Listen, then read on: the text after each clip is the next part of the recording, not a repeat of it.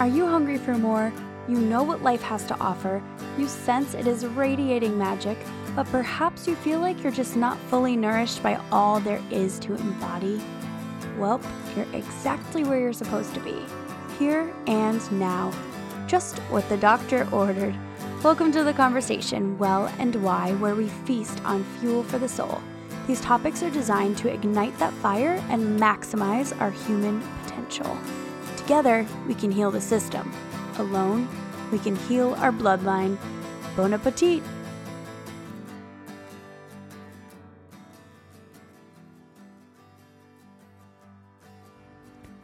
Aloha, friends.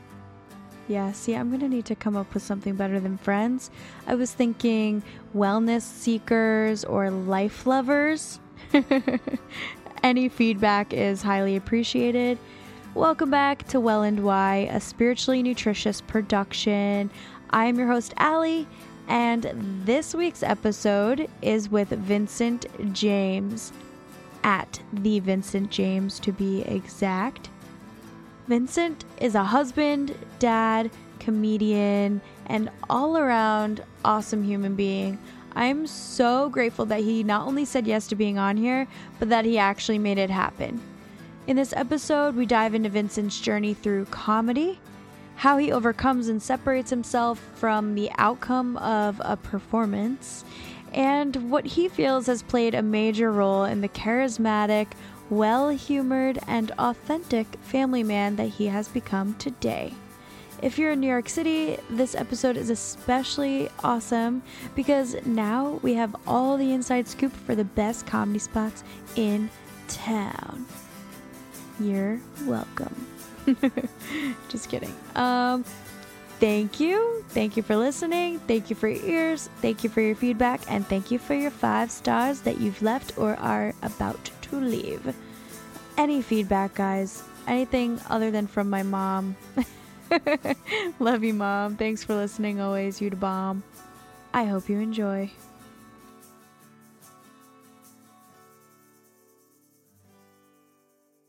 I try to approach comedy in a different way.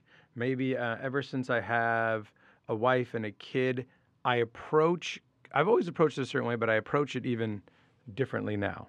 And I approach it in a way of, I, maybe I'm tired, maybe my son was up in the morning, but if I go to a show and I see people coming in, I see a couple there, maybe it's their only night out, maybe it's a date, a new date, just girls, uh, a group of girls like reconnecting, or a group of dudes on a bachelor party. I'm like, I have to, you know, I have to bring my A game, and Yeah. that's how I always feel, whether it's six people or six thousand.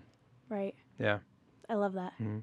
Vincent, thank you so much for being here on Well and Why right now in the recording studio of my new job. This is great, Allie. Thank you for having me. I am so happy that you're here. It is such a pleasure having you after seeing you a couple times at your comedy shows here in New York with my friend Alina hmm. during our 2019 journey of monthly comedy. Oh yeah, is that what you were doing? Yes. Monthly comedy. Yep. That's awesome. You know, Yeah. and you've seen and you were you came back to the Dark Horse Comedy Club and Tribeca Comedy Lounge twice. And I remember seeing you, ladies, and you both enjoyed it so much. And I was like, here's some tickets to come back. Yes. I not necessarily authorized a, a whole lot to do that, but I was like, here's some tickets. And you came back. I didn't, I, I, I did remember you. I did sort of remember you too uh, after you told me that. I was like, oh, great. Yeah. Yeah. That's awesome. I know. And we remembered the you like called Alina out because when we were walking in and you and I were engaging and we didn't know you were on like a comedian Yeah. for the night yet and she was on the phone with like her grandma or something and you're like, "Oh, she's just doing business." Yeah, I think what is she doing? The show's about to start. She's just like running spreadsheets on her phone and and doing a PowerPoint presentation. I'm like, oh, you're just in a meeting. That's awesome. Uh, why don't you sit down and enjoy yourself?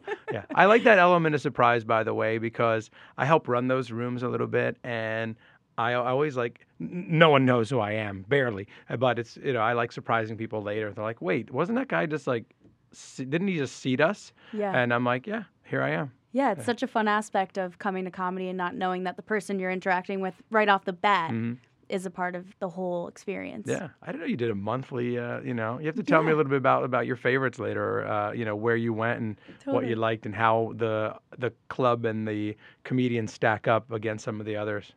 Yeah, I mean it's so diverse and so much fun, but it all started because of the marvelous Mrs. Maisel. Yeah, Have you seen it? of course. Yeah, and so I just love that show, and it inspired me because I already knew how much I loved comedy, Mhm. and I also knew that I don't go enough for Yeah. how much I love it, and it was just like we were upstate for New Year's, Alina and I. We were Mhm. watching it right before we went out New Year's Eve, and I was like, "Do you want to go every month for 2019 and explore all the different venues and That's see all the people? I mean, we live in New York City. Yeah. This must be where the funniest people exist." I, I think so. I always tell people that. Not that, not that, um, because I'm a comedian, but I tell people they're always like, "What do I do in New York City?" I'm like, "All right, if it's your first time here, go to a Broadway show. Pretty much any of them are really good, and go see a comedy show." Mm. Because you're right, like monthly to do that, that's great. If you lived in Oklahoma, you could do that once, and you're like, "All right, that's it, really." And but being in New York, I think that's a great idea. And Mrs. Maisel, I I love the show. I have friends who work on the show. One or two of my friends were on the show, Wow. and I didn't even know that, but I just started liking it. Where I'm like, this reads like a play. yeah. It's kind of like a, a play, and I love theater, and I loved it. I thought it's great for comedy right now. Yeah, I, lo- I loved it so much. I started watching it again. I don't watch a lot really of anything, but the fact that I watched the whole thing all the way through, I was like, all right, I need to see this again because those days that you're feeling low, Yeah, like what a lot of people know what to turn to in regards of like something lighthearted, Yeah. and I usually don't really. I don't know what to turn on next Hmm. kind of thing. yeah, So it's just kind of this go to, always makes me feel good. And then I'm like ready for bed. yeah. That's one of the few shows that my in-laws were like, "Oh, I didn't see it. I don't have Amazon."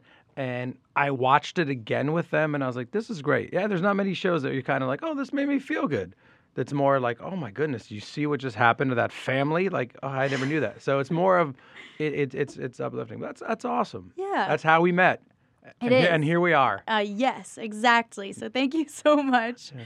And um, I can actually kind of relate you to Mrs. Maisel because she's so lighthearted and fun. And even though she goes through so much shit, she's so positive. Yeah. And I mean, you know, until she like chugs back a few shots before she pops Yeah. on stage. But thank you so much for being Yeah, here.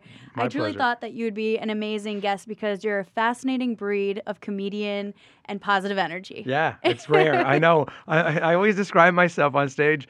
I was like, oh, I'm like a unicorn in the sense. I'm like, well, who calls himself a unicorn? What a jerk. But uh, yeah, one of my jokes is about how I'm so happy. Everyone's like, shouldn't you be miserable like the rest of them? And I'm like, no. And in comedy, I'm known as like one of the happiest, nicest people. I, I mean, I'm not just saying that. Like, I didn't never asked for that title. I don't even know if I like it. but people are just like, you are so. Why are you so happy? It's very off-putting. I'm like, awesome, because other comedians think that. So yeah. That's funny. Mm-hmm. but I would love if you could share a brief summary about who you are and what you do. Sure. Yeah. My name is uh, Vincent James. I am a comedian here in New York City. I'm also a MC. I do a lot of uh, corporate events. I've opened up for, you know, Magic Johnson, John Legend, just to kind of like hype up the crowd. I get a lot of corporate work. I've been doing stand up, you know, maybe for about 12 years, 13 years. Really started doing it 10 years ago when I moved into the city because I lived used to live in Westchester County in Port Chester, New York, and I would do like one show every five months, Allie, and that's not how you get better. I would stress over it. I was a kind of a different comedian than I was now, but yeah, I do I do comedy. I you could you know I'm mostly at the Tribeca Comedy Lounge and Dark Horse because I I do help manage those rooms, which, which is where I met you and Alina. But that really summarizes me. I'm I'm going to be 41 August 15th. I am married with a child and also sort of rare in the comedy business to be married and happily married and, you know, that sort of thing. Yeah. So that's kind of a little bit about me. That's amazing. Yeah. So, what about the journey of comedy enticed you to pursue something so challenging, like standing in front of a crowd of people who could potentially judge the hell out of you? Oh yeah, and they do. I know, you know, a lot of comics talk about this a lot where sometimes we'll just be sitting around having a few beers after and we're like, it's weird what we do. it is very weird what we do in the sense because it's people. It's not like they're coming to see you give a speech or uh, a PowerPoint presentation again at like for a company. It's you have to make people laugh. Usually have you know you have 15 minutes total, or if you're headlining, 45 minutes. And yeah, it's very it's instant. It's an instant gratification sort of thing. And what made me pursue it, I always was like that kid who interrupted class, talked in class, just wanted to make people laugh. I was a good student. I wasn't a bad student, but I was always the type I always loved making people laugh. I used to be in like little plays and just small roles. Don't I don't want to memorize a lot of lines. just let me like give me like a, and then let me if I can ad lib. You know, be, imagine being an eighth grader, being like, uh, I think I could make this scene better by adding this. They're like, all right, Dick, shut up. Like no one cares about you. Um, but I started doing plays, and I really I remember being at my college. I hosted a TV show there. And then I, but, but more than that, I remember coming back home and my friends being like, hey man, tell me stories, tell me stories, tell me stories. And I found myself telling stories to people. And then it was just kind of that coupled with a friend of mine from a town over started doing stand up. And he's a funny guy now, but I never remember him being funny. I'm like, wait a minute, what? and I could do this. And people were like, hey, do you know that, you know, so was doing stand up and you, I was, you, should do it. So I, that's when I kind of started doing it. And, and you find out quickly, at least for me, if you like it or not. I found out first time on stage in front of a live audience, not like an open mic or friends. I'm like, wow, I love this. This is pretty cool. Yeah. And then I started just, uh, you know, doing it sporadically. But it really, Allie, wasn't until I moved to New York City and was like, hey, it's, I have to do it now. There's no excuse. There's like 45 places to do stand up. Like you said, like you're, you know, there's so many places to go. And so I was like, I have to start doing it. Is that a big reason that of why you came here? Yeah, I actually moved to New York. So I'm from Port Chester, New York, which from New York City is like 30 minutes 30 minutes by a train 50 minutes by a train it's very close to like white plains so my whole life i lived near your lived near new york city. We'd come in me and my friends we'd go to 42nd street and all the dirty video places when we were like 14 years old. It's like this is amazing. Now there's like you know an m&m store. But it changed so much. And i remember when grand central was awful and you know now it's uh, beautiful. So it took my wife, who's from Pennsylvania, a small town in Pennsylvania, to move to an area near me. And all her friends lived in New York City. Maybe it was like, you know, small town, big dream. She's like, I want to live in New York City. She doesn't sound like that. I know. I she doesn't, she's not, you know, she's not a hillbilly. But she, she was like, Would you want to live in New York City? I had, I owned an apartment in my hometown and I had to get a renter. She convinced me. And she was like, yeah, all right, I know all your friends are not here, but it'll be good for you. Business wise, comedy wise, it'll be good for you. So she convinced me to move here. Wow. And I'm glad she did. She probably regrets that she did because I was doing one show every five months. Now I do like six a week. Whoa. So it's kind of, but I'll stack them up. And then, but yeah, that's what kind of made me move here. And uh, it was her. And I had to make new friends. But the comedy community is great for that. Mm. And a lot of her friends moved away. She has a, she still has friends here, but a lot of her friends moved away. Right. And so now it's like kind of, it's shifted a little bit in that sense. Yeah. That's amazing. Well, good for her for being that persuasive. Yeah. That's amazing. And all, she probably really meant it. I mean, you're killing it, so she knew. Yeah, I think so. I think Yeah. she wanted that for me, and it's it's great. I love doing. Com- I love the New York comedy scene. It's like comedy is an individual sport. It is. It's just you up there, and if you die up there, it doesn't hurt, my friend. And you know, but it's a great community of people. You get most of your work from other comedians. A lot of people don't even realize that. That's why you know I don't try to. Maybe it is good that I'm nice because I don't burn any bridges. Mm. Uh, I think I'm a fun hang. Although when people say they're a fun hang, it really doesn't mean that. It's like, yeah, yeah, yeah. I'm cool. You're like, no, you're not. You're not. I can not. attest that you're a fun hang. yeah, I'm a fun hang, right? Yeah. Yeah. And uh, I think, so I think that you know, it just I love that community. Yeah. I'm Yeah. glad I'm glad I'm part of it. Yeah. I remember last time it was like, a bunch of us and you were playing matchmaker for us. You're like, what kind of guys are you get? What, are you, what kind of guys are you into? We're like, ah. Yeah, you, you all had very specific. One girl was like anything. I was like, okay, well I could, all right, I could work with that. Uh, that's you know. And then you're like, I just want this type. I want that type. I need this one. I was like, all Yeah. right, yeah, I like doing that. You know, I like. Uh, well, I just like, and we were talking about it earlier. I, I like the older I get, I like surrounding myself, or at least interacting with people. We don't hang out, you know, but I'm, you know, we we we met a few times, but it's like I like surrounding myself with people who are fun and positive, and I, I don't have time for a person who's always complaining. Like I have a life, I have a kid. Like I don't need you to complain. Mm-hmm. So I'd rather be with someone who's just happy and upbeat. And I I found myself. Well, there was another group that night, but also, you know, you and Alina, like these girls are awesome. Yeah. These are awesome girls. They love comedy, you know, and I yeah, I, I think they're cool. So Yeah. And we liked the other girls that were there too. Yeah, They yeah. were great. I uh, I know Sarah, and uh, she brought her friend to see the show, and it's just like, uh, yeah. Yeah. But it, it's great. I love when friends. I love when friends come to see me. As far as friends who've never seen me before, maybe see me a few times.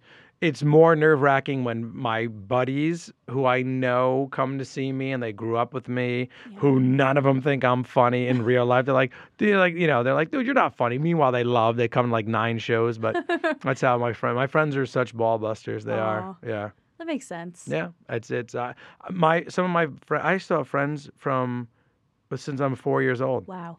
Probably built you up to be as Yeah. funny as you are. Yeah, you You're know, like, and "Ah, it's- I'll show them. I have to, and it's like when they see me do stand in a group, they're like, "Dude, you're like the 11th funniest dude in this group." They always bust my chops. I'm like, "All right, man, I'm off duty. I'm off duty right now. Like I'm not trying to be the Yeah. fun. Let you shine." You Know? Right. And uh, but when they see me do stand up, they're my my friends are very supportive of of what I do. yeah. And you know, over the past few years, they've come to shows. I'm like, dude, like this, this is getting real. This is getting real, Yeah. and uh, and I'm glad to hear it. That's amazing. Yeah, Yeah. You can't be on all the time. No, I feel like I am. hmm I feel like I, I I feel like in my life, I'm in so many scenarios where I have to be on, Mm. but I don't get it that often. But I love like going to Barnes and Noble for like 45 minutes or an hour by myself and just chilling and just reading. But I rarely get that because of all the things in my life. But yeah. Right. Do you create time for it every once in a while, or it's just too challenging? to I do? try. I Yeah. try to. It's you know, but I also my time is like if my wife is out and it's just me and my son. I have a, a two year old. If I just get time with him, it's great. Like that's my downtime, just chilling. And because he's so attached to my wife as like like little babies or little boys, just I think especially with my wife, it's like we'll be hanging out. I remember the other day, it was like he woke up at three forty five in the afternoon, and my wife got back from getting a massage at he was just cuddling with me and 347 she walked in. He was like daddy move move. I was like you little dick. Like what are you doing? Like i do you know? It's totally like that. But i i now have other moments in my life that allow me to you know focus on wellness and focus on myself but it's few and far between. But uh, when, when i do it i do it. Yeah, Yeah. I can. I can just. I bet that being a parent just squashes all of that away. You know, all- it's all like your dreams Oh, yeah, just yeah. your wellness, your your sleep, your Yeah. energy. I don't know. I literally don't know how people do it. Yeah, you're like, yeah, it, it seems like children just ruin everything. Thank you, Allie, for bringing that up. That's amazing. No, I think what it does, it, it, it shifts your focus. That's what it does. For me, I try to be out two nights a week, right? And luckily, this studio's so close to where I live, and so it doesn't count as a night out. Thank goodness, because I could do stand up uh, the next few nights. But I have to host an event tomorrow, but then I have stand up on Friday. But I just reevaluate really what's important to me. It's kind of going back to the those people you surround yourself with. But for me, it's two maybe two nights, but I'll stack shows. That's why like I'll do two or three shows. I like uh, last Tuesday I did no last Thursday I did like two or three shows. I try to do that, and it's just kind of when you have a kid, different focuses. I had New York Giants tickets for since 2011 and it was just so hard to get to the games. And like also you're like, all right, I don't Sunday I'd rather sit with my son and watch this game. He doesn't know what's going on, but I put a little jersey on him. so I gave those up. It's just like reevaluating what's important to you. Definitely. You know, and what's important to me in life are really like, you know, my my family and work and and in different capacity. Right. Yeah. I love that. Thank you. Um, how do you separate yourself from the outcome of a performance? From the outcome of a performance, how do I separate? So if it's a bad performance, how do I separate Yeah, myself? Maybe or- you don't have bad performances, but I just Yeah. feel like I never have it. No, I'm kidding. I mean, uh, especially in the beginning, Oh, you know, yeah. in Marvelous Mrs. Maisel, they're like, "Oh, everybody bombs." Oh yeah, no, you bomb. Yeah, it's uh I you know, I sort of I know now who I would bomb in front of. I almost I almost could feel I I almost know what audiences I'm gonna bomb in front of. the audience I'm gonna bomb in front of like are I remember once I did this fundraiser. It was a fundraiser. I was donating my time. and like they it was this fundraiser about clean sanitation and clean um so it was kind of like hey we're this uh, we're this organization tell a joke about poop i was like okay. Like every comic's got one of those jokes right? Do that. So they they did it at the tribeca comedy lounge. This it was all these like hipsters with like i've never seen so many fedoras in my life. I'm like what are you doing with a fedora on? And they had it was packed. And jokes that I've done, you know, 500 times to like applause breaks, nothing.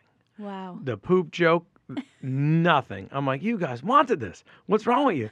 So, and then there's then you know, but at the end I started to build back up and I like hit the last few jokes.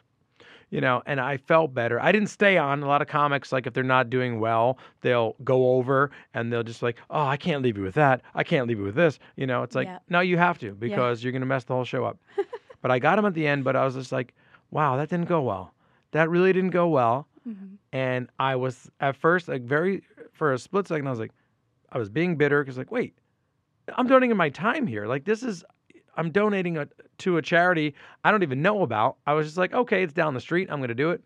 But I just had to say, all right, this one wasn't for me. But as a performer, I could not wait to get back on a stage. Mm. I could not. That I I could not wait to just get back to any stage, and just prove to myself. I'm like, no, no, no, wait. Was it them? It was them. It- So I mm-hmm. said that to myself. But yeah, you have to. You have to separate it, especially when I do. I'll do a corporate gig, which is like 9 a.m., and they want you to like tell jokes about marketing. I'm like, what is funny about marketing? They're like, well, make it funny. We're paying you, monkey. I'm like, okay, thank you.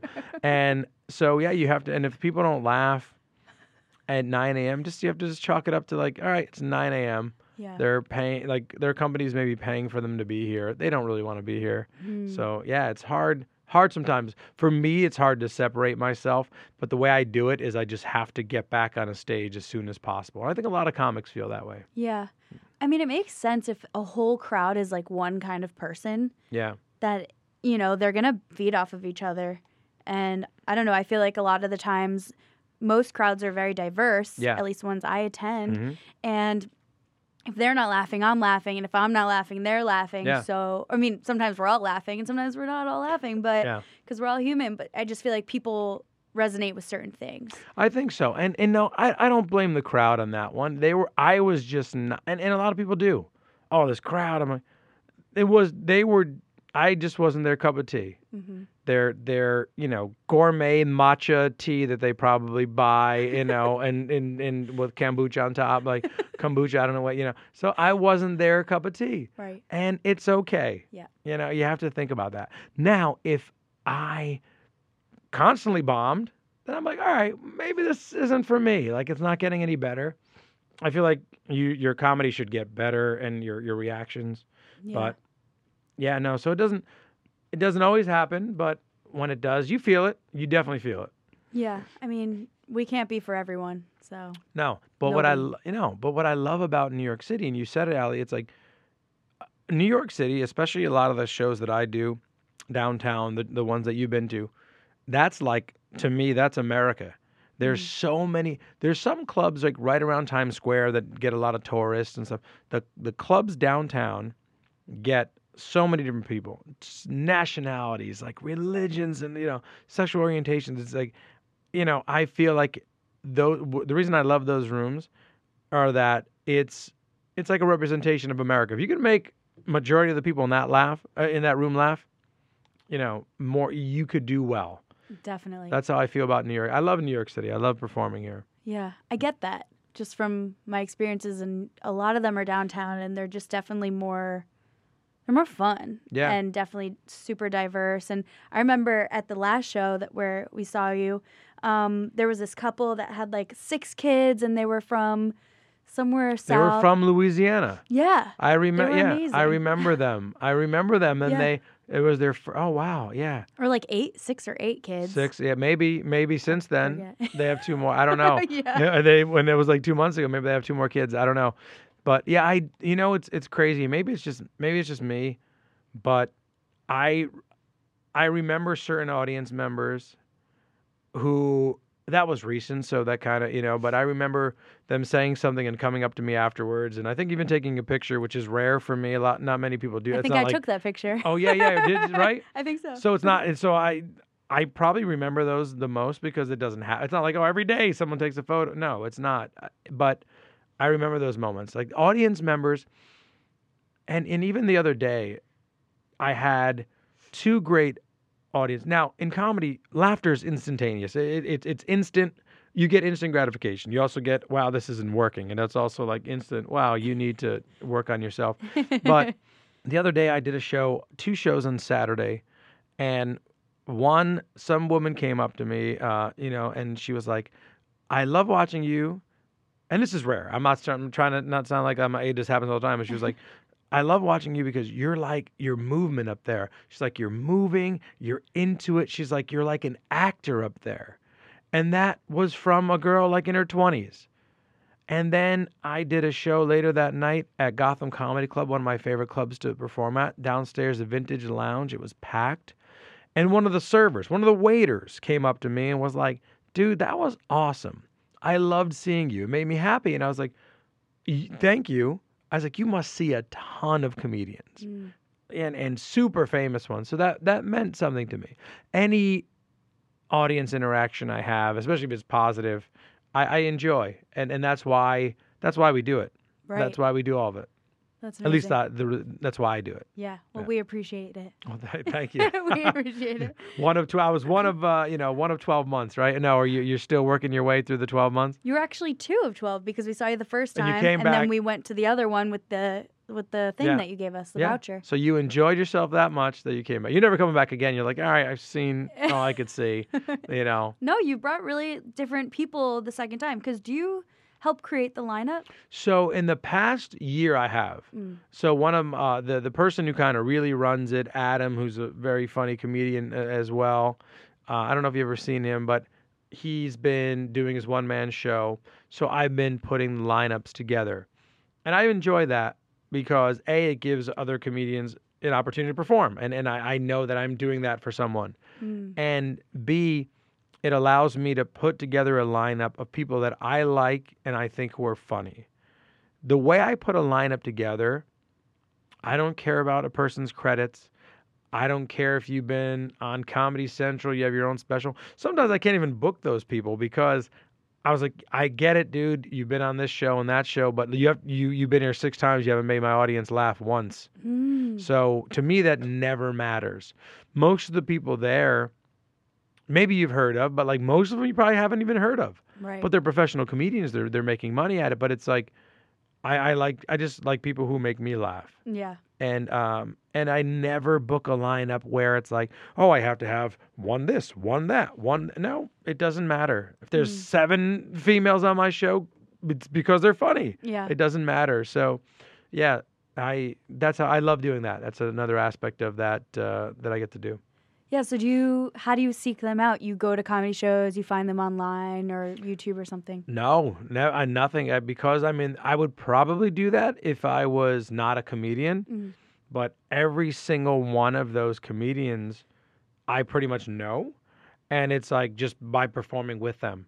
It goes Mm. back to what I was saying is like you get so much of your work as a comedian from other comedians because once a comedian you know, comedians often carve out their own paths and they're like oh i'm going to produce a show i'm going to you know i'm going to do this or once you start headlining and you get to do venues you're getting booked for 45 minutes you get to pick oftentimes your openers your features your uh, hosts Mm. so I do that. Like I'm doing a show in October at the Palace Theater in Stamford, and I get to book two or three comedians who will get paid to open for me.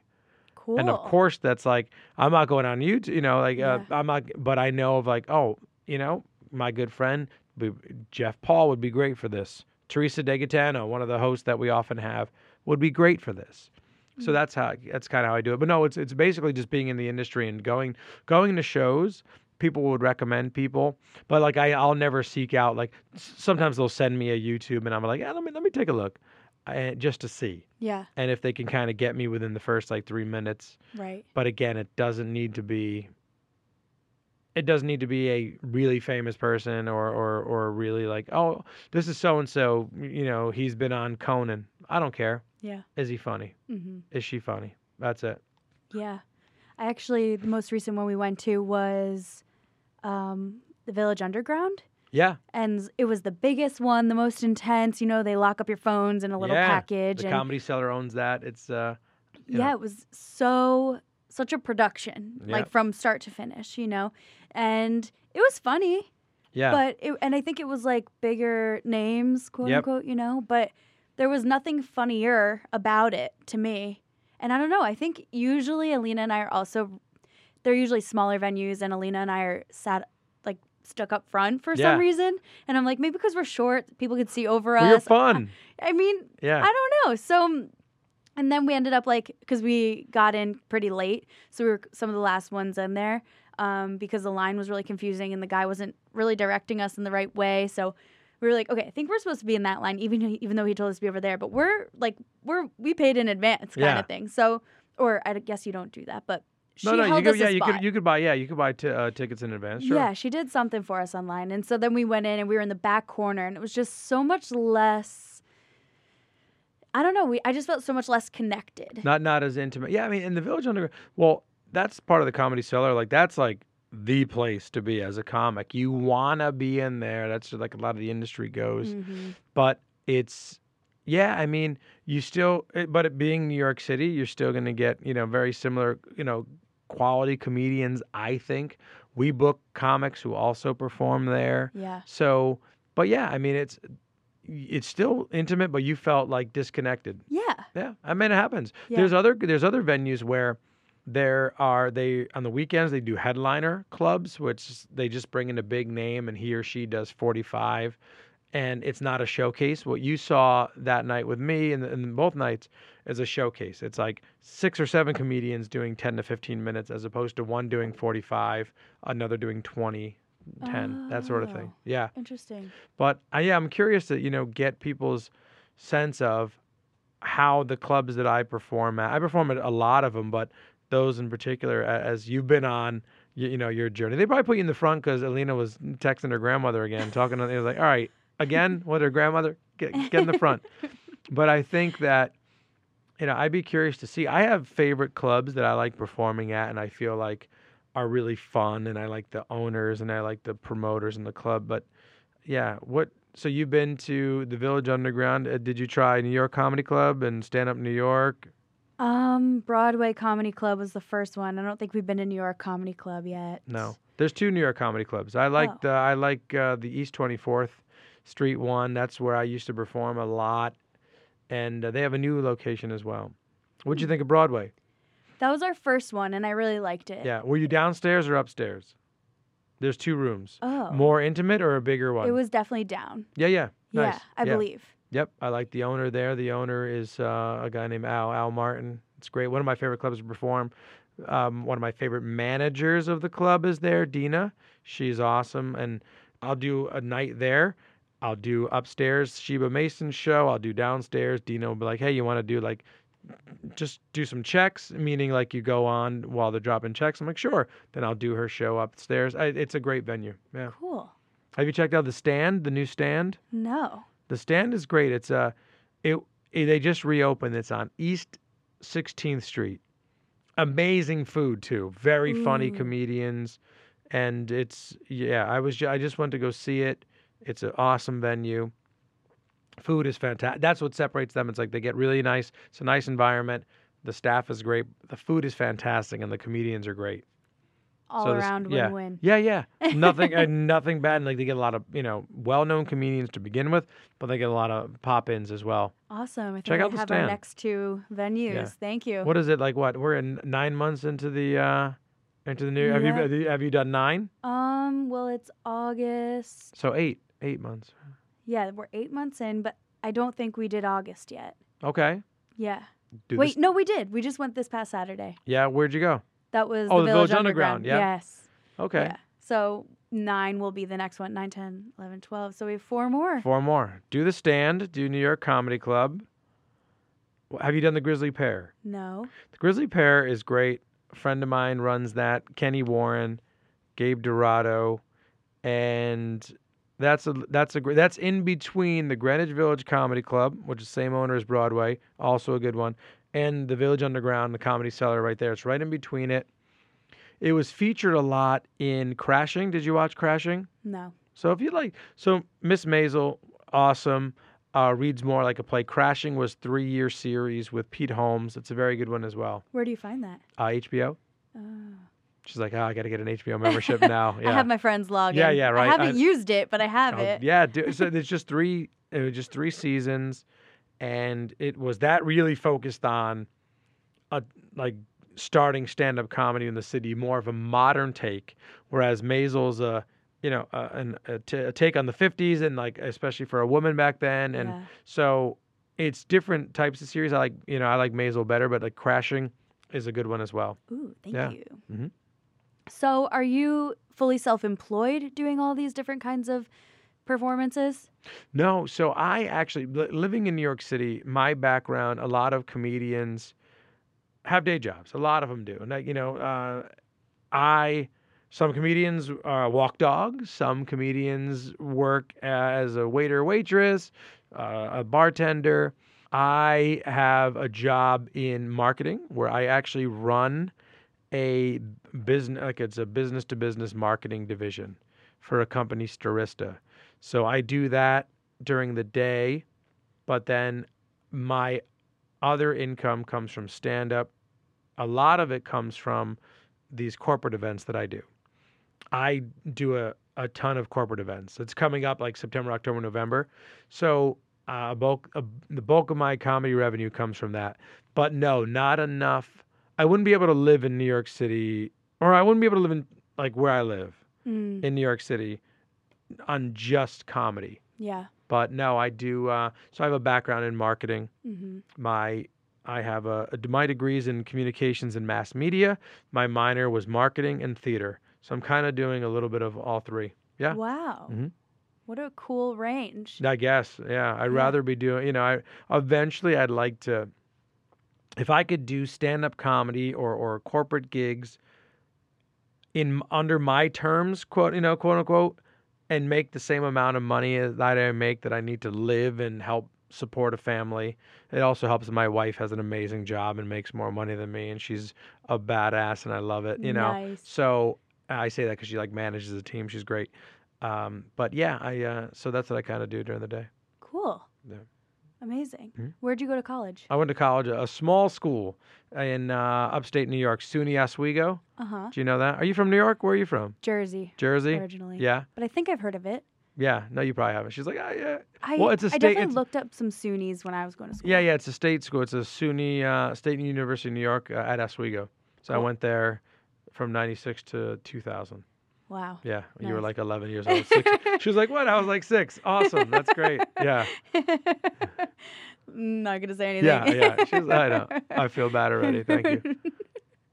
okay, so you're not only a full time man and a comedian and a husband and a dad. So, what about your life was it that you think shaped you into the man that you've become today? Wow. If you can pinpoint anything. So what made me the man today? Uh, I think it's w- the way I grew up. So in my joke, I don't, I don't expect you to remember all my jokes, but I do a joke about. I don't know if I did it those nights, but wow, you're so happy. Shouldn't you be miserable? Like I said before, um, I guess, and I, I talk about how I should be miserable because the way I grew up. Like I grew up, my parents were divorced, and I had like my dad. I do the joke where it's like. He's like he left on Christmas. I'm like, what? Who does that? You know, Merry Christmas.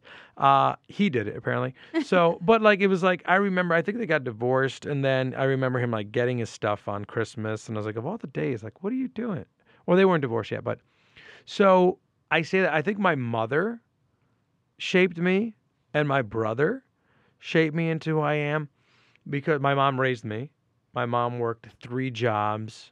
One of those, like, she was our lunch lady. I don't know if I ever did that joke, but like, she was like, uh, I do this whole joke of how different kids made fun of me in, in her own little way. My mom was her lunch lady. She's like, she's like, I'm gonna work at the school. I'm like, that's amazing. What are you doing? She's like, lunch lady. I'm like, oh, damn it. All right, but it was great. Oh. So I think, I think three things shaped who I am today, and my mother raising me um, by herself, my brother who was you know there and and and helped with uh, you know be a great big brother, and I think my town.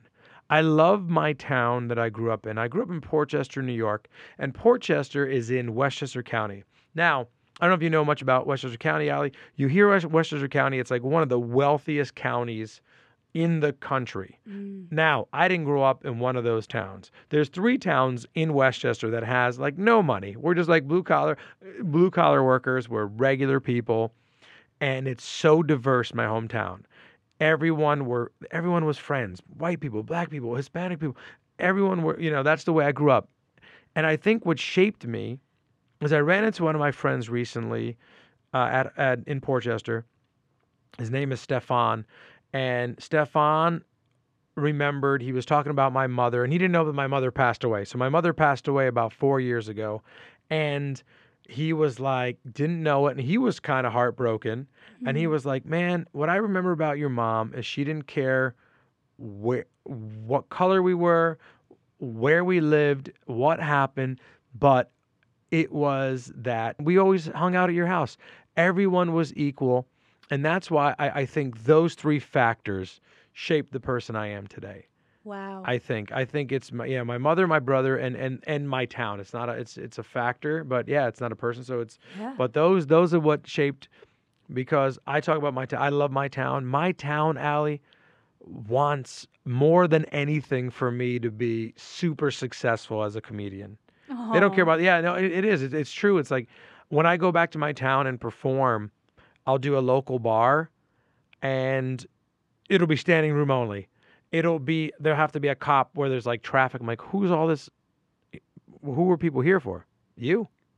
And so it's cool. So I always uh and I feed off of that. It's Yeah. kind of that feed off feed off of that energy. So Totally. yeah, I think those are the three factors. I love that. Is it a small town? Yeah, pretty small. I mean, it's not like one stoplight Yeah, town. right. It's but it's in Port Portchester. It's a it's a fairly big town, but Uh-huh. it's uh but it's not like you know. There's other towns like White Plains and, and Yonkers that are bigger. Mm. But no, Port Chester is uh it's it's all it's always. I don't live there anymore. Obviously, my mom doesn't live there. My brother doesn't live there. But like, it's still my hometown. When I go back, I just I I, I love it, That's and it's so close. nice. It's so close. It's not like it's far. yeah. Yeah. Wow. Yeah. Our environment. I think we underestimate what our environment can do for us Yeah. growing up. And I love the fact that I remember because I grew up, I remember going to college at Oswego, and there's a lot of different, most of the people who were there are from New York. But what people don't realize is like, yeah, I grew up near a city and it was very, you know, uh, more pretty urban, but most other New York is just really rural, right? It's just like these like farm town or like small towns. And I remember a lot of my friends just like not having that diversity in, in, in their towns. And they were so shocked. They're like, How are you friends with those people from like the Black Student Union? I'm like, They're my friends. I'm just like, you know, what about how do you know these people from this group? I'm like, why? You know, I was like, because of, you know, my town and what I was shaped with. Yeah. And I don't think they've ever seen that. And I was Wow. like, yeah, so it was kind of weird. So your mom was pretty progressive for her time. Yeah. Mm. you know she was, and and not the thing about my. I mean, I, I think you learn so much about your parents and your environment, and like I think there's not to sound like, you know, there's so much. There's a lot of hatred. There's always been hatred in the world, right? But there's you know you seeing it more now with the news, but like my mother, it was never a, it was never a a no race, no sexual orientation. It was nothing like that, and she taught us that and it's like and, and my wife learned that too my wife is in a family was very progressive in the sense and that's where i'm like oh this is what i'm going to teach my son like you know friends with everyone and and yeah it's she was she was she was a great woman you know yeah nice. and uh, yeah she passed away four years ago Hmm. yeah Sorry. oh yeah Yeah. it happens you can't smoke for 53 years Uh, that'll get you that'll get you uh, eventually but yeah no right. She's uh, her memory's alive and I, I i talk about her in my jokes a lot and people who know that she's gone they love that and Yeah. people don't know that she's gone they just it's a joke you know and they don't know yeah Right. Mhm. Aw. Well, um, so there's something so genuine about your charisma, and it just feels like you're really satisfied with the life that you've created Mm. thus far for yourself. So, what is your biggest takeaway up until now regarding what has deeply moved you?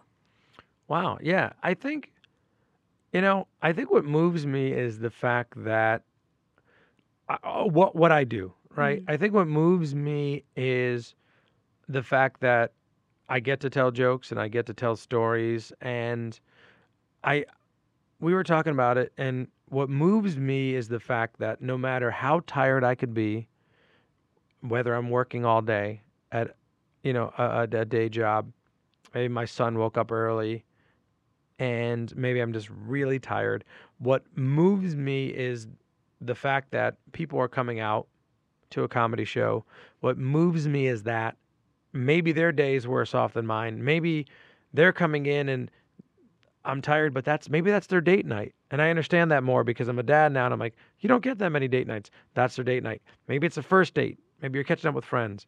But I what moves me is the fact that when I get up there, I forget about my day. And what moves me is that I think comics have the power to f- help other people forget about their days Yes. and the world. You know, I just wh- wh- whatever's going on around them. I, that that's what moves me. It's I'm not like this is what we do is magical, but I'm like what I, I I love that aspect of it.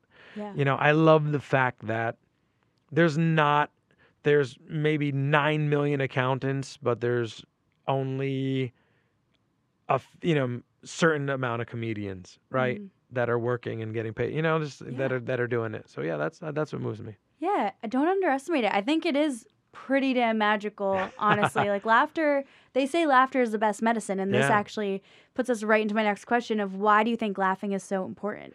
I think it's important more than ever. I think it's important because it's laughter, it's always a positive emotion.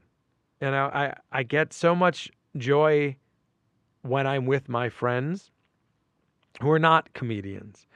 And we're just naturally laughing at how we grew up and fun times that we have and used to have. Remember when, you know, TJ did this and, you mm. know, he, we pulled his pants down in public and everyone laughed at him. I'm like, yeah, we'd get arrested for that now. But like when we did it, you know, 15 years ago, it was great. So I think laughter is like one of those things where it's needed. Mm. And for those like however seconds, you like, you forget everything else. I, I think it's, it's great. And Yeah. you know, obviously, it's like you know, it's like probably endorphins and all that stuff too. But like, I, it's it's fun to laugh. No one ever is like, oh, I hate laughing. Yeah. Or maybe some people do. I don't know. I always like sometimes you see people in the audience, and this was like Saturday. This was like this two sisters. One was like they were both really drunk. It was like one girl's thirtieth birthday, and they were like just talking throughout the whole time. And then after every comedian was like, "Hey, just be quiet and enjoy the show," I remember by the time I got on, they were just miserable and they were right in the front row. I'm like, ma'am, you haven't laughed one bit. Are you enjoying it? It's your sister's birthday. Like, really? And it's just like, you think about what's wrong with this woman's life? Why is she mad? Why is she angry? Why are you at a comedy show? yeah. Yeah, it's, yeah, why not? Just laugh. Why didn't they get kicked out? Is my question. I know. You know why? Because afterwards they started, they didn't start we told them, and they weren't talking that much to the point where. But I guess they got mad because they're like, "Oh, we can't say anything. No, we can't. This is not improv. We didn't ask for a suggestion. You can't do that." But yeah, it's it's crazy. Yeah, there's like a comedy etiquette for Mm. the audience, and some people just don't know what it is. And I'm, I mean, I guess they don't go all the time like I do, but Yeah. you know, when it's when the question is prompted to you, then you answer. But some people are just like, oh, blah, blah, blah," and they're like, okay. yeah, they try to be part of people like more than any other thing I've ever, you know, it's funny because even in improv, I did improv for a few years and it's like you ask for a suggestion and then that's it and people are usually quiet. And at a Broadway show, you're there, you're quiet. You make a peep, they're like, "All right, you got to leave." It's like, "Wait, I just spent like $486." Like, "Now you got to leave." And in comedy, it's one of those things where people don't want to sit in the front right? Any other venue, you're at a Broadway show, a music, uh, a, a, a musical, uh, you know, you're at a, you're at a, uh, a uh, music event, you want to sit in the front. Comedy, some people do, but most of them are like, no, I don't. Mhm. But that's the, yeah, it's the one kind of thing where people just feel like maybe they feel like it's like they're comfortable. I don't know, but people always try Yeah, to uh, to say stuff, and it, that's such a good point. yeah, there's and there's like people ask me too a lot. They're like, "Do you like you know? Do you ever get heckled? Do you do you like you know?" People are like, "Do you like getting heckled?" Like, no, no one likes getting heckled. Yeah, But even every heckle is not heckling is a lot of different things. Heckling is not like get off the stage, you jerk. It's Yeah. not. It's usually not that. It's more of like people be like, yeah, that was funny. Oh man, you know what she said, Sheila? Like, oh, it was like, it's like, no, you know, Sheila, nobody cares about you. Nobody likes you, and it's like that's what people.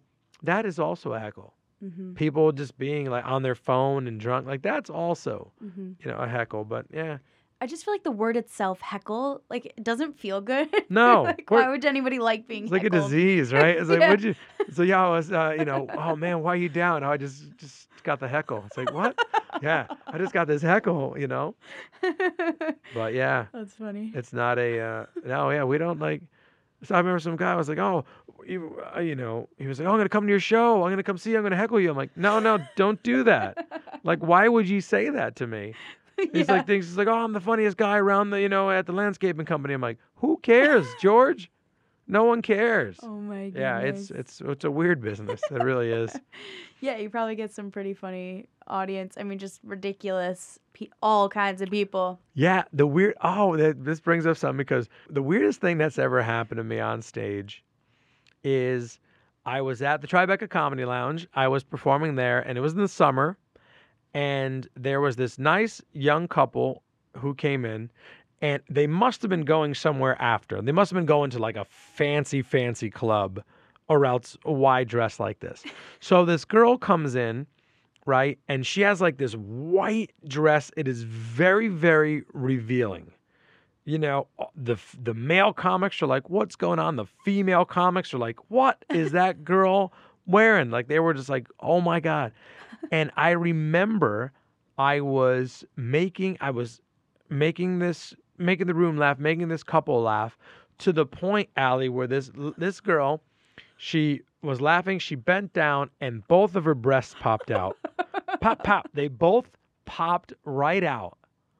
And I was like, ma'am, I said, your breast just popped out. And she, I swear, and the crowd erupted. She didn't even like try. She wasn't like, oh, she just like gently put him back in and started laughing.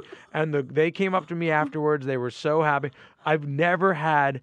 They must have been. I think they were fake because the other, the female comedians were like, "Nah, no, those are fake." I'm like, "All right, Emma, I take your word for it," you know. And they just the weirdest thing. They both just popped out Yeah. and uh, you just saw breasts. I was like, that is a weird.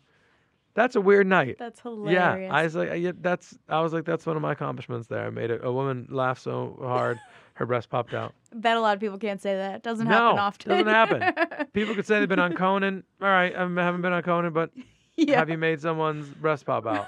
Both of them, full on. They were just out. The only time that's happened to me is in the ocean the other day. Yeah. you Oh, you were, know? you were in the water. It's like I know. You got like a wave. time. Yeah. You- how how how fast did it take you to uh, realize it? Like, were you, was it out there for like a few seconds?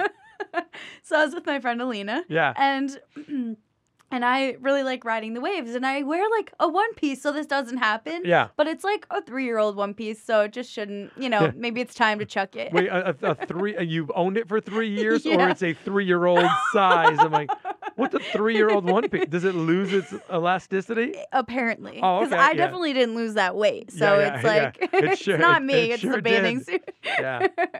so um, I was riding the wave, and I was just like, oh my god. So, but you you you got it quick. I got it before I stood up, but Alina was like, "Was that you yelling?" I was like, "Yeah, both of my tits just fell out of my popped right bathing suit." yeah. yeah. Oh man, I one of the a story like that. I I tell it when I'm in my hometown, and this particular girl is there, uh, in in eighth grade. No, sorry, in my senior year of high school. We took a trip and we we went to Action Park. Remember Action Park? In- No. no, you don't remember. Oh, you really are young. It's in, it was in New Jersey. Oh, You don't remember? Six Flags? No, no, it's uh, in Action Park. They shut it down. It was like this water park that was just awful. There was like never any lifeguards. The rides were just like, who made these rides? Like my friend like busted his face open. so I tell this story where my friend Caroline, she we went on a trip and they had this like zip line, right? And we were like 17, 18 years old. I think we cut school. It was like senior cut day. Maybe it was one of those days. she went on the zip line and she went down and she fell right in the water. She didn't she didn't go far. And then she she's As she was clipped in. Y- n- Yes, no, she she just grabbed this thing. It was like the uh, a Tarzan swing almost. Right. Okay. So she went right into the water. She didn't go far. She got up. Everyone started clapping. Everyone started clapping. She's she's like, "What is going on?" She's waving. She's waving. Her left breast popped out, and but it took her like, it felt like six hours to to put it back in. It was probably like it was probably like a minute. Oh. and we were like everyone was so happy you know? And because you're like it's 17 18 you haven't seen like a ton of breasts by then? It was like i was like great. Right. and i told that story i told that story about two years ago when she was in the audience. I'm like that was a great breast. We didn't we would love seeing it. We don't want to see your breast now caroline. You're probably you, you know? But it was like it, but that, that happened to her but she didn't realize it for so long no one told her no one told her no one's gonna be like it was mostly dudes looking her out yeah. but it was out it was out for like forever That's so Yeah. you Oh got it quick. gosh. That's good. You were like, what? Yeah. Actually, the other night, um, this past weekend, I was out with some friends, and there was a girl, and her shirt was like really low, and there was lace, and I was like, "Is that her bra?" And I was like, "I think I see her nipple." Like, Yeah. uh oh, you know, do we tell her? Did you tell? No, that You was know? yeah. And what did you do? And I, my friend was like, "You have to go tell her," and I was like, "I can't." yeah. Maybe that was her. Yeah, she probably wanted to do it. So my friend went up to her and she was like, she like leaned in and whispered to her. She was like, "Excuse me, like just so you know," and she was like, looked at her like, "Uh, I know, Yeah, like this Saturday is night. this is on purpose." Yeah, Yeah. and we're like, "Oh, okay, Yeah, Williamsburg." yeah. right, See, the Yeah. fedoras come out. I know. Yeah, that's. uh So you were doing your duty where you're like, hey, girl, this is. She's like, Yeah. yeah, no, I know. like yeah, trying to be an empowering woman to other women. Yeah. You know, like women empowerment. Let's look She- out for each other. And she, she, was, like, nope. "No." Yeah, she was like, how about I am empowering myself right now? That's hey, that's yeah. I would never know. See, guys don't have that. I- If I guess if, um, yeah, if like our our junk is hanging out, we would we would probably tell someone. Right. You know, I was on a vacation with my in-laws, and I don't often go away with them, but like we have a baby now as a two-year-old, and we're like, let's take them. My father-in-law had this bathing suit on. My father was a larger man; he's a bigger man. He's, uh, you know, and he had his bathing suit on, and his, his right testicle was hanging out. His right testicle was just hanging out. He was talking to a guy. We were in Mexico. He was talking to this guy from like, you know, from Wisconsin, and I was like, I told my wife, I'm like, Lauren, your dad's balls hanging out. She's like, why would you? Why are you showing me that? I'm like, because I have to see it. I don't want to look at it. And then she told Diane, my mother-in-law, and Diane was like, Jeff, I told you not to wear those. And and it was like it was like the lining was gone. He didn't have the lining in. I was like, why are you wearing that? I was like, it was traumatizing, traumatizing. But yeah, But good for you. I mean, if I had to witness that, I was like, Lauren. yeah. He's like, why would you show me my true Yeah. story? True story. Fair, fair Yeah. argument. I was like, I had to see it. Yeah. This guy from Wisconsin had to see it. Yeah. He just he didn't even know who he was. Right. But yeah, It's good to know the telephone game still works. still works. it does still work. And D- Diane was there. She got the message across. My in-laws. Yeah.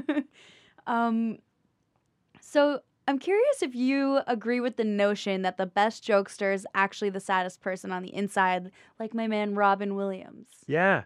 You know, I don't know. I, I think there is there is definitely I think it helps because I'm probably a comedian because of what I had to deal with in life. Mm. Growing up really without a dad and you know, I always just like that healed me, making people laugh. So Hmm. I think, you know, I, I draw from it. I never used to draw from it. I don't think you have to be the saddest person because I am happy. I'm really positive. I love when other people on a show do well. I love that. But it, it, it might, I'm sure it helps some people, or that's where they find it. Mm. Aspects of it uh, help and allowed me to pull out some jokes that I never used to talk about. I never told people about the divorce. I never told people about how and when it happened and stuff like that. But it's, you know, aspects of sadness help. I'm probably a comedian because of it, of what happened to me, but I'm positive. So I don't think you. St- I don't. I don't think you need to be the, the saddest person in the room. Yeah. Do you think that talking about these things that you didn't originally talk about at first helped you get through them? I think so. I think it made it it made it funnier in a sense because I was and it made it truer because not many people could really talk about that. How many comics like moms were the lunch lady and you know dad left and you know uh, in a certain time and, and and all that. So I think it felt good. You know, my friend who's a mentor to me as well, Jessica Kirson, you you you probably see she's amazing. She's has her one hour special coming out soon called Talking to Myself. And uh, she's been a help, and she kind of like pulled that out of me. Mm. She was like, you know, I, I, she's like, I think it'd be funny if you talked about your dark side because people, they see you, they see that you're smiling, they see that you're this, you know, this type of guy. But I think it would be nice if you talked about it and, and, and made some fun about it. So yeah, she Yeah. she helped me with that. Because it's, I think, easier for people to relate to darkness Yeah, or something. yeah. No, I think it is, and I I, I- talk about that more. I expose my feelings a lot more than than I used to. Mm. I used to just not I go there with certain things, but no, no, I like uh, I like exploring that aspect of it. And now everything that I have in my material, as you heard, it's like it's stuff that's happened to me. You know, when you get when you have a baby, they're like, "Oh, you're gonna have so much material." I'm like, "All right, well, I'll let it come to me naturally." yeah. You know, the things that happen. It's not just like, "Oh, being a dad." You know, I, I just kind of talk about when it happens to me, and if it if it goes into something, I start there. Yeah. Yeah, that actually answered one of my questions. Um, but, and actually, speaking of what we were just saying, comedy is often hilarious when it's dark and relates to the truth. So, how do you connect with things that you cannot laugh about or topics that are too sensitive? Like, do you have a line that you just do not cross? Yeah. Well, you know, me, it just it's not that I perp, you know, on purpose, you know, would don't like go in certain areas. I I try to stay away from I, I stay away from current events. I mainly talk about like what's happened to me and and and hopefully other people could relate to it. Yeah. So I feel like some of the most tragic things are things that are in the news and that like shootings and and deaths and things like that that have happened and so I I stay away from that but it's, I stay away from it because I try to stay closer to like stories about myself and and turning those into what I think might be funny. So I don't th- I, I think there's no topics that are off limits. I think it's a comedian's job to talk about that stuff Mm, and to make light of it. Do I think all those jokes, you know, about certain topics are funny? No, I don't. I, I but I think that you could make any joke funny if it's done right. right. So I don't ever feel yeah, not much bothers me uh, about when someone says something to me, but so I don't consciously avoid those topics, but I just focus on a different part of comedy than uh, like the topical, the current events. Yeah, I think that's why I like you so much because I Mhm. really don't tune in myself too much to current events. I try to like hit the major points and be done with Yeah. it kind of thing and um it brings me down. So I feel like I don't know that probably has a lot to do with the kind of comedians that I like and don't like. Yeah, I mean, not that I really haven't found a comedian I don't like. That's good. Yeah. yeah. Have you? Yeah, and that's another thing where it's like you, you you identify with comics that for me like I think a variety. I like a variety of different comedians. I like comedians who a lot of them people have never even heard of that just make me laugh and hopefully they'll be, you know, household names one day, but yeah, I I like to go just I try to make it po- I try to make the experience positive. I try to stay away from political jokes because you know you, you do sh- shut off half the room Mm. you know based on like oh oh this is you know this is new york city you know, they, no not everyone's gonna like a certain candidate Mm. it's new york city it's a melting pot of people visiting and going to comedy shows so yeah and plus in a lineup of comedians there'll probably be four or five people who will talk about politics Yeah, it's so- common. yeah, it's common. So you know, I, I again not not on purpose, but like it's just like I'm not that in tuned yeah. to the political landscape, and I'm not. I don't have time to watch it every day to be like, oh, the Mueller report. Like no, Yeah. and maybe neither is everyone else. uh-huh. But people could relate to, you know, growing up with a single mom, and they could relate to, you know, some of my stories about a mom working three jobs, that sort of thing. Yeah. No. I like when people bring their lives into it. I think it makes it funnier than just trying to laugh about what's going on in the world. It's actually quite scary sometimes. Yeah, yeah. And, and and sometimes people go to a comedy show to forget about that. Yeah. You know. Definitely. So were these your first, you know, growing up in New Jersey? Did you how did you come? Where did you grow up in New Jersey? North Jersey by Morristown. Okay. So you didn't come to the city that often? Not that often, but I've definitely been to comedy shows like Yeah. growing up. Um here and there. That's you know. good. Yeah. I never I've never been I've my very first comedy show I've ever been to was me performing. Whoa. Yeah, I've never uh in college they brought a comedian in one time but like in a small one of these like small little little venues. It wasn't like a well-known comic. They never brought in comics for whatever reason. And it was i think me and my buddies were just complete jerks and probably talked and did all the things that i would loathe now. Yeah. you know we probably did all that and i don't even know. You couldn't tell. It could have been like chris rock was there but we wouldn't even have known we were just absolute jerks Uh, Yeah. and but no i've never been my very first comedy show i've been to was me performing Wow. yeah and i've only been to about f- to see four or five different comedians like separately o- outside of me performing Huh. yeah Interesting. yeah i guess there's probably something there you know but i'm glad you know i'm glad you you know you and elena made this uh this mission Yeah. it's like an eat pray love mission eat pray eat pray laugh this is uh yeah.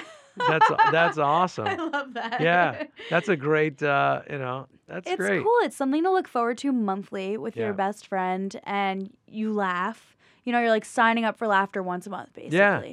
And if if if no other time, which like isn't the case because Mhm. we like humor, but um, it's just something to include in the mundane of life that Yeah. can become mundane if you don't prioritize certain things. Like you were Mhm. talking about focus, and I don't have a kid or a boyfriend or anything like that yet. So it's like, what can I do with my time besides podcasting and working? yeah And I love podcasting, and luckily now I like working because Mhm. of my new job. But they're just like things that you love that you're not necessarily going to make a hobby Yeah. or you know something for. I'm not going to ever attempt stand up comedy, Mm. you know, but I can go. you can and go. enjoy it. yeah and you and that's the thing is is also the type of city where you could attempt to go to an open mic you could Yeah. you can go to an open mic and any you can go up there and bark like a dog for five minutes you can do anything you want there's like it, it's like that's the type of city we have Yes. And it's yeah it's it's crazy what's the what's the typical weekend look like for a millennial woman in uh, new york city Mm. Huh. Well, every weekend's pretty different. Yeah. I I kind of it's and it depends on the season too. okay You know. So I mean, I'm a very nature flow seasons kind of kind of gal. okay So mm, in the summer, life is so much more hectic. There's so much more going on, and it's it's fun. It's you know hot, sunshine, whatever. Mhm. Um, up after this weekend, I don't even know my next free weekend. oh wow yeah just doing different things Yeah, just things are coming up and people are here. I'm going there. I mean, my family is in the tri state area. Yep. So it's rare that I find a month where I don't have to go. And not that I have to, but I want to yeah too. You know, I'm lucky enough that I can. So Honestly, I mean, this weekend without any plans, which I'm trying so hard not to create, Mhm. um, pro- like get to the park for some Yeah. sunshine. Okay. Yeah, I mean, a lot of the weekends, if I have the time, it's like food shopping and prepping food for the week a little bit, you know? You're like a throwback, Allie. Not, you didn't mention once like going out, getting hammered, doing Oh. shots. Like, I oh, she's mean- like, well, no, I'll do that too. That'll be part of Yeah. it. Oh, okay. Not every weekend. Yeah. And I mean, depending on the weekend, like this past weekend, I went out Friday and Saturday, which is so rare. Yeah. I usually never go out Friday. I kind of got to a point where it was like, I don't need Fridays. Like, I prefer to work out, go home, shower, Mm-hmm. Yeah. eat, relax you know. from the week. yeah. And then I have more energy to wake up early on a, Sa- not early, um, Yeah. you know, 11, 11. You don't know early. yeah. So you have a toddler. How dare you? She's like, I woke up at like 11, 13. And I was like, oh, awesome. What's that like? no, I can sleep. yeah. Yeah, it's like a a, a thing. So you But like it's it. like I could sleep too much, kind of. That's what makes you okay. That's Yeah. kind of one of your things that you do. I don't do it enough for as much as I like it, but I do do Yeah. it. You know, I mean, I try to do it more, but it's like I also like being awake too. So Yeah, it's just like hard. yeah. I like being alive. I'm like, oh, that's great. That's a good. That's a good start there. Yeah, Yeah. But so usually Friday nights chill, and then Saturday I have I'm not hungover. I can do things, go Yeah. somewhere, and like have time to live, be productive maybe, or just enjoy myself in another way, That's awesome. and then go out at night and see some friends or something. yeah, that's good. Yeah. And lately with the podcast, it's like I try to squeeze in an editing hour or something, Yeah. you know, where I try to be productive in that sense. But That's good. Yeah. Yeah, always you know what I always concerned. It's fascinated with the life of different people in New York City and kind of how they spend their time. Yes. Yeah. I love a Saturday renting a bike and going into C- Central Park. Mhm. It's so nice. I do it like once or twice a year. Yeah. but it's something I look forward to in the warmer weather. Me too. You know, my favorite time in New York. I love the fall, and Mm, I like. You know, I love the holiday season mhm. in New York City. I I see that damn tree every year. in Oh. Rockefeller Center, but it's like I go. It's kind of like a like a little tradition that that I do. But yeah, no, it's Yeah. the city's fun. I'm I'm glad I live here. I'm glad my wife convinced me to to move here, and it wasn't a far move. It wasn't like you know I'm from you know Iowa. I'm moving to New York City, and Yeah. it's like no, it's it was I knew the city already, right. but never envisioned myself living here. Yeah. I never did. I was like ah, I don't know if I'm a city kid or city. ah, I don't know, but no, I love it. it's funny how life works. Yeah. I I knew I wanted to experience it one day, and after college, I worked in Midtown, but I was commuting from New Jersey, Yeah. and I was staying with a friend a few nights a week where she lived because she was studying at NYU, Mhm. and then it kind of like. I was ready to be done with that job, but I didn't really know what to do next, Yeah. or you know, like there was nothing that really sparked my fire. So I was like, I'm just gonna quit, get my yoga teacher training, travel for a bit, come back and figure out where to go. Oh, I didn't know you next. were a yoga teacher. I don't teach, but I can. Yeah. That's another thing. Yeah, I was like, yeah, I was like, Yeah. well, that's probably why you don't talk about it. Because she's like, yeah, she's like, well, I'm, I have this, you know, I have this skill, but I don't do it. Oh, wow. It- There's so much more that goes into creating a class than you yeah. would think. Do you take yoga? Do you do yoga? I do. yeah. So that was the one thing that I did. I miss that. I did yoga. Now, none of my friends, none of them do yoga. Like none of my buddy, my buddies are like plumbers and uh, electricians are like, you know, yoga. And uh, for me, I loved it. I want to get back into it. I did it for about two or three years, and I and it was just like a great time. I was the I sat in the front. I wasn't a creepy dude in the back. I always went in the front, and because I needed to learn from the instructor, he or she. I was Mhm. like, and and I did that. Uh, I, I that I miss yeah. because it was fun and it made me more flexible and it made me just. I was like, this is I was this is a good workout. Yeah. This was, it was fun. Yeah. It's amazing. And it it like moves me on the inside too. Like Yeah, sometimes same. especially like the teacher and the music, that's all relative. Mhm. But um just being there and knowing that you brought yourself there. It's kind of like any exercise or workout or anything, but just knowing that like you're creating that time for yourself and to do something good for your body yeah. that's not going to affect anybody else. This isn't good. I mean, you know, it, it kind of it does. It overflows and affects those around you, but it's for you Yeah. mainly, you No, know. I, I enjoy I enjoyed it. I want to get back into it because it was it was just quiet time. It was meditation time. Yeah. It was it was a good and I like going to a class. I like going when, when it's like when it's anything with like health and stuff. It's like for comedy, it's it's individual, and I don't like people telling me what what to do and and how to do certain things. And I'll do this line that line. I'm like no, I'm just gonna do it this way. And and then the environment dictates so much of that too. But yeah, I really enjoyed yoga. yeah, you should get back into Got to get back into it. This podcast will motivate me to get back into to yoga. Totally, and Yeah. it starts just like one, just like go once. Yeah. Don't even plan like, oh, I'm gonna go this many times a week, this many times a month. Just like go, Mhm. and you're gonna want to go again. Yeah, it was great. I enjoyed it. It was right down here in in, in I don't even know where to go now. People tell me about this ClassPass sort of thing Yeah. to check that out. ClassPass is good. It has its like rules and stuff, Mm. so you can't go to the same studio all the time if you really like it, kind of thing. Yeah. And then you have to like go all over, find other places, which is cool. Yeah.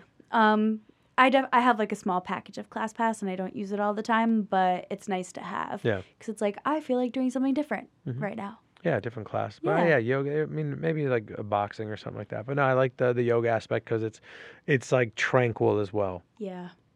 That's it. Cool. Um, what would you say your style of comedy most reflects? Hmm. I guess you kind of mentioned that just saying like your life. Yeah, I think I describe my I describe my comedy as just kind of like just upbeat, energetic, personal. Just I want to put on a show. Yeah. I I give I kid you not, Allie, I give the same energy whether I'm at a conference and I look out and there's six thousand people to where I was at the people's I was at the pit the other day and I was doing my friend's show and it was eight people in the crowd and they were s- all seated in different areas which made it even more awkward but I even said to that show, I was like, "This is this is the energy you're getting. I don't care. You're here. This, Yeah. These couples on a first date. Why you would take this guy to this? You know, why would you take this girl to this this show? Uh, You know, it's not going to be a second date. I was like, this is on you, buddy. But like, we're gonna have fun. Right. So that's kind of yeah. I think I, that's how I describe it. Like upbeat, energetic, personal, Yeah. and I like. I love it when people go away with like being I, I like when a person will like regurgitate their joke my joke back to them i like when a person like hey man that was awesome that's you get the feedback there but the audience like you know you did bad when you're kind of hanging out with the other comics and not one audience member comes up to you and is like good job Oh. Yeah. Interesting. that's like that's kind of like well, you get the laughter there you know and you you so you feel it there Mm. but if you're if you're there it's not like you know you hang out for that reason but if you're there and someone's like hey man great job you know if no one does that to you yeah Okay. i, I remember doing a show and there was this lady it was me and this other uh, comic this happened to be in my favor but she was like great job she was like okay have a good night like to the other comic and he Oh. was like oh no yeah yeah, that's uh, but now it's happened to me too. It's happened to me too, where I'm Yeah. just like, you know, and people are on. New, York, New Yorkers are honest. Yeah. Uh, maybe don't do that joke next time. It's like, thank you, ma'am. Enjoy your night. Thank you so much. Yeah, That's so funny. yeah. People say whatever they, they feel like they could also, even while during the show and after the show, they could say whatever they want to you. That's funny. Yeah, Well, it's good to know that you guys like and appreciate it when we say that because I definitely go up and say it. And sometimes you're not sure if it's like, don't talk to me. I mean, I think, like, I believe that you guys would want us to say something because you're doing this for us, yeah, you know, in a sense, for yourself too. But also just like, I just feel like some people are like, oh, I feel like a, you know, if I say something to them, I feel like I'm a, what's it called when you have like a crowd of people that are obsessed with you?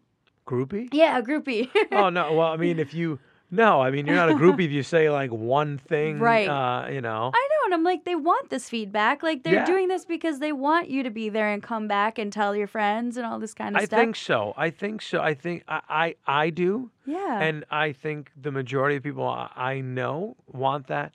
There are some comedians who are very, very introverted and they're Uh-huh. very like, you know, m- they like the laughter there and then they separate themselves. They Mm. maybe are a different personality and a character when they go on stage. Interesting. But I feel like if they're th- you know, if they're there, they're they're accessible. yeah. You know. Now I don't know if like you know, there's different kind of things if you're a really well-known comic or you're you know Mhm. you're sitting down with other comedians at the table at the cellar do they want people to come up to them probably not they're just you know there and hanging out and Yeah. sometimes you're not even allowed to Uh huh. but it's you know i love when people give feedback and tell me that hey man this was you know i, I love people who are like who are you Yeah. like who i've never heard i'm like that's that's good in a way that you've never i guess they've never heard of me but so i love that i, I love the feedback from the audience in, in on all facets but right. you know not everyone you know i love when people come up and talk and i talk to people Yeah.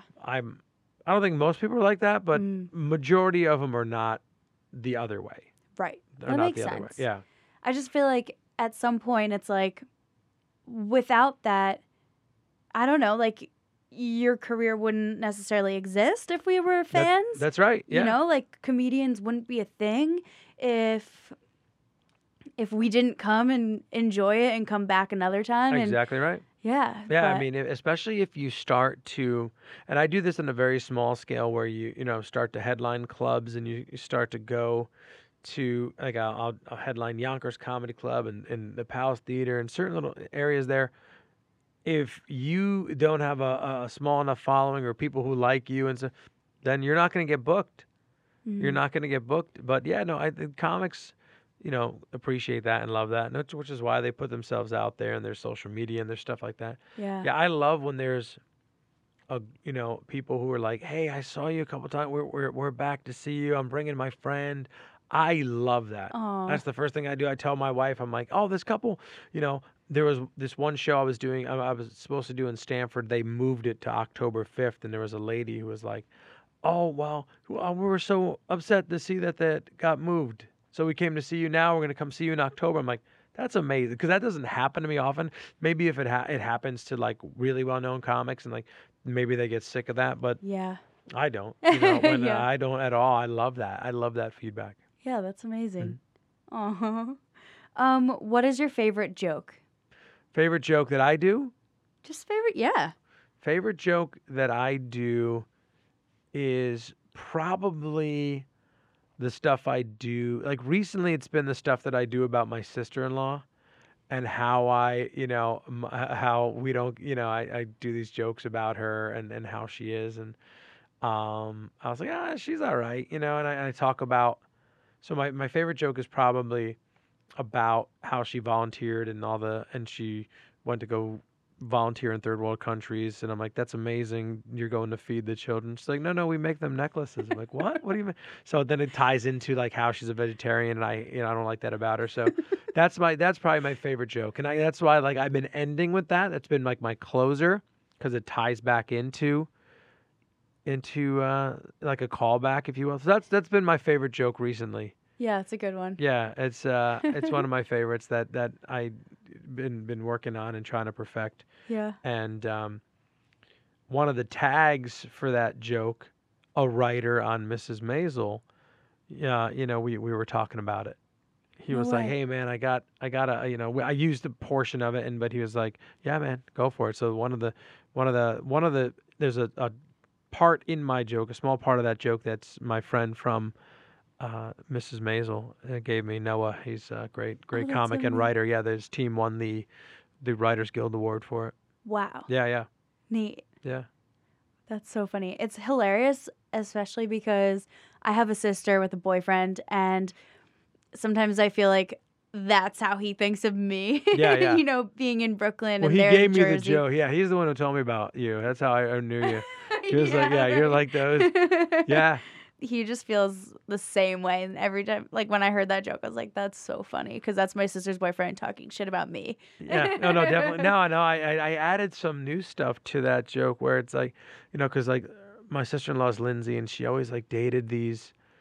You know, she going eh, living in Brooklyn and, and Williamsburg. I don't know if you live in Williamsburg, but she's uh she used to live there, and she, every she's always dated like this mysterious, you know, man, and he did this, and no, he has a job. He you know, he writes handwritten letters. He doesn't own a cell phone. He he paints all day in the park. That's a homeless man that you're dating. no, no, he, he makes a living. He makes little little glass flutes. Those are crack pipes, Lindsay. Those are crack pipes. You know, it, it's like little things like that. And the reason I like that joke is because almost every time people always ask me like do you really not get along with your sister-in-law do you really do you really Yeah. i'm like at, at times yeah no we don't get along at times but Yeah. uh, no we, we we get along you know fine uh, but it's those moments where i'm just like she makes me mad like an actual sister would but yeah, Yeah. she's uh she's good people That's funny. My my sister's boyfriend and I could relate yeah for sure. he would he would say that about you Yeah. well yeah because your sister's what she's in new jersey Yep. she live yeah are you yeah, they're in different the you're burbs really in different Jersey. Yeah. So completely is your opposite. sister married No, they're not married, but they live together and they have a dog. Yeah. Oh, Yeah. it. Yeah. And, then- I'm just like yeah. free bird in Brooklyn. There's, there's Allie, yeah, going out, and her breast popping out every weekend out in the water. That's like, that's you. yeah. That's so funny. Um, okay, so now we're gonna get a little bit into the wellness and we're almost done here. I'm Yeah, sorry, I sure. feel like I'm stealing you from your family. What are some examples of activities you do to enhance your well being? Yeah. I think I, I don't want to say meditate, but I really just like, I like to stop. I actually will have headphones on, noise canceling headphones on with no music. Mm. I find that is to me, and it's maybe it's weird, but like I'll just be sitting somewhere and I'll put those headphones on and I just like block out everything. So for me, it's like I just the absolute silence of things because I feel like it's so hectic all the time where I'm always having to be on and I always have. So I do that for for wellness. I feel like doing that for 15 to 20 minutes a day and just kind of having just headphones on even if i'm doing other things Mhm. just having that on helps me tremendously and and i feel like when i wake up in the morning i have i see my son i go get my son every morning because he'll, he'll wake up. I haven't had to set an alarm for like two and a half years. Whoa. and that knowing he's there come I, I pick him up even if he wants to go to my wife immediately. That, that stuff like that kind of makes me uh, you know i walk a lot more. I like being active. I play with him a lot. But really if i had to pinpoint it it's kind of that moments of silence in my own head hmm that help me out Yeah, I talk about this all the time with so many people that we just don't do that enough yeah because there's so much we could be listening to of all different kinds of audio, you know, and it's like it lifts you up, it makes you laugh, it makes you think, like all Yeah. these things makes you feel music and it's just like you want to listen to everything and, all- and so many things are on your list and it's so rare to create that space to Mhm. just like not listen to anything. Yeah. Now I listen to it and I, I try every once in a while, like even if it's like for 10 minutes, just to stay, like be by myself and be silent. And it, it, w- that 10 minutes like works. It's not a nap or anything. It just like, I feel like it works wonders. Like take like 10 minutes out of your day just to just chill and not look at your phone. And then uh, that helps. Mm, I think I need to start doing that. Yeah. What do you do for wellness? Is it just uh, yoga or? Um, a lot of things I would say. Mm. Um, yoga is definitely one of them. I like to draw mandalas, which is like a pretty new thing. What's a mandala? ma- a mandala is I can show you a You picture. could, but I, I, you could have left it at draw, but you're like, I was like, oh, you just like to draw. Like maybe you just, maybe No, like spec- man- I'm not a good artist. mandalas. Yes, so it's specifically like for mindfulness. Wow. It's basically so you you remember compasses Yeah. in like geometry. Mhm. Um, so you have to you play with this compass. You create these circles, and you have to use the certain points of these lines to make it like Wow. a perfect circle with the perfect lines of something that looks like an asterisk. Oh so, wow. Okay. um, so it's all at like the same uh, distance apart, Yeah. basically. So you start from the center and you draw little like shapes. And it- and it just expands. And the next row is a different kind of shape. The next row is a different kind of shape. And you could I've do any size. You've probably seen them. They're all over. yeah. And you just didn't know it was Just called a mandala. it a man- Yeah. Mandala. Mun- yeah, it's like M A N D A D A L A. Wow. Like a mandala. Yeah. Yeah, I forget where it originated or anything Are like these that. things you but- bring up like on dates and stuff? Like your your first like are these things that you bring up like if you're d- Uh, I didn't bring it up on my last first date. okay? No. All right. Should I not? That's no, it, it just uh, you know, I'm just going back to all of your. You're like, I know what I don't want, uh, you know, and uh, you know, as I was trying to, you know, wingman you or think about it, you know.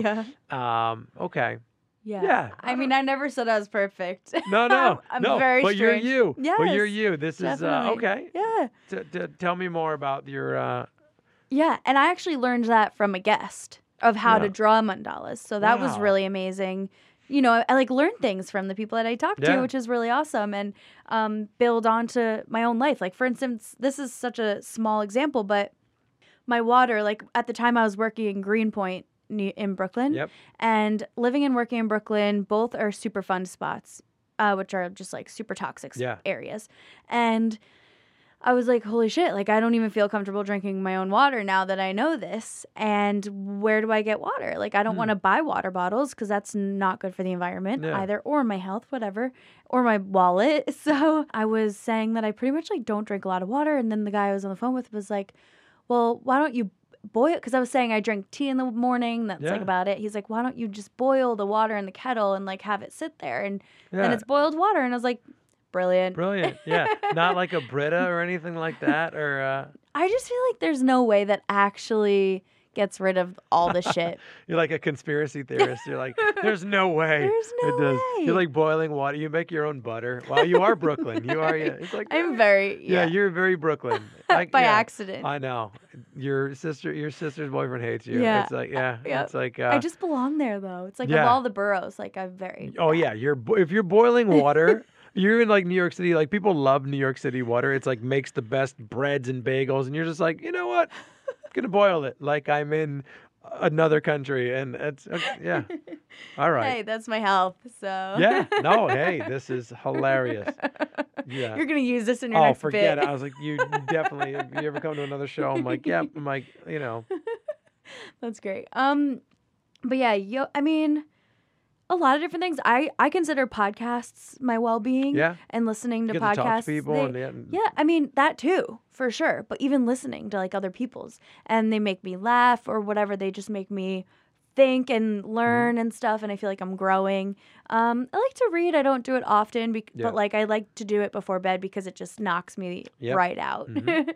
um just sweating in general yeah. and um I'm just getting back into that now actually because with the transition of career, Yeah. it's kind of hard to decide where to go and when to go and hmm you know, all these different aspects. Um, I really like driving and just like blasting music. Yeah. Do you drive as you don't drive as much anymore, right? You don't have a car, do you? I do have a car. I Oh, don't wow. need to drive to work anymore, thank goodness, but I still have it to drive to like my family, Yeah. which is like a couple hours. That's a, that's a good thing in Brooklyn. See, I don't have a car anymore.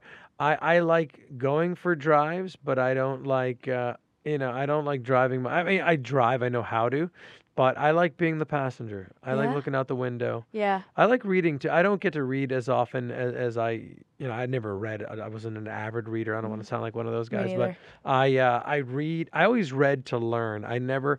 I like my films. I always got like fiction from films, but I'd always like to get my facts from reading. Mm. You know, hmm and everything I read, I feel like oh, I'm gonna learn because I'm reading a biography about a comedian or I'm uh, or a history biography. So that's I I tended to read that, but yeah, I think I find myself. Uh, yeah, I listen to some podcasts. A lot of them are like friends of mine where I'm like, oh, I, I've, if I haven't, I haven't seen Jessica Kirson in a long time or, or a couple months. Gonna listen to her podcast, and it's kind of like like that. Yeah. But you know what I do, honestly, what I do for wellness is is comedy. Mm. My doing stand up comedy for me, it's like I never been like a gym rat or anything like that. Like, I you know I know people are like, oh, I don't go to the gym. Like I'm, sh-" if I don't do stand up or something creative like that or artistic, that is what. That's when I'm down in the dumps Mm-hmm. rarely I'm down in the dumps, but like I need to do some stand up each week. Yeah. Whether it's like a 10 minute spot, I need to do something. That's my wellness. yeah. The fact of going through it getting the laughs, the camaraderie of hanging out with some of the other comics like that. That's I need it. Sat, It checks off so many boxes for me. Yeah. I would say being creative in general as well. Mm-hmm. Like that's just something and I think we grow a lot of us grow up like not thinking we're that creative, Mhm. not being that creative because we're not like supported in that necessarily because you're not that good maybe Mm. compared to, you know, some other people, but if you just keep trying, like you're to get good at creating something Yeah. and it's just a matter of what that is. So creativity is definitely important for me too. And even just talking to friends. Mhm. Like just getting together with friends, talking to them makes me feel good. And Yeah. nature. Yeah. See, nature, I mean, that's something that I never really.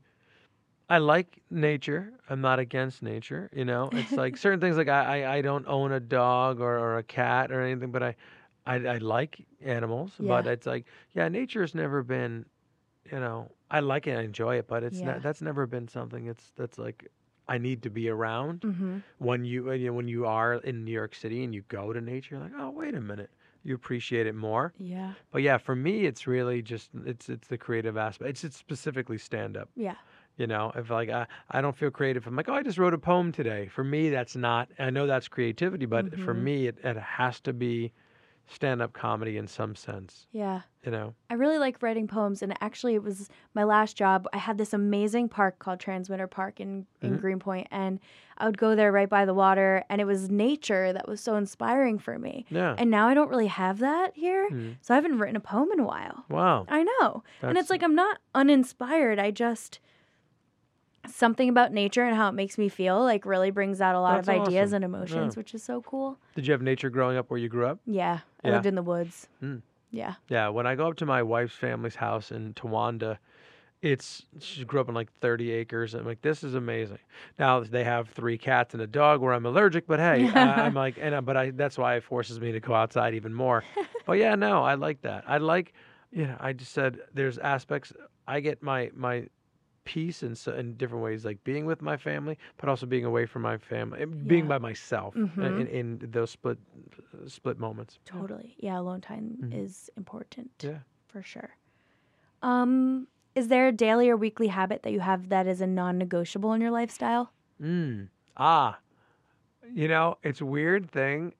I don't know if it's not it's it's it hasn't been negotiable, but I get a haircut every week. What? Yes.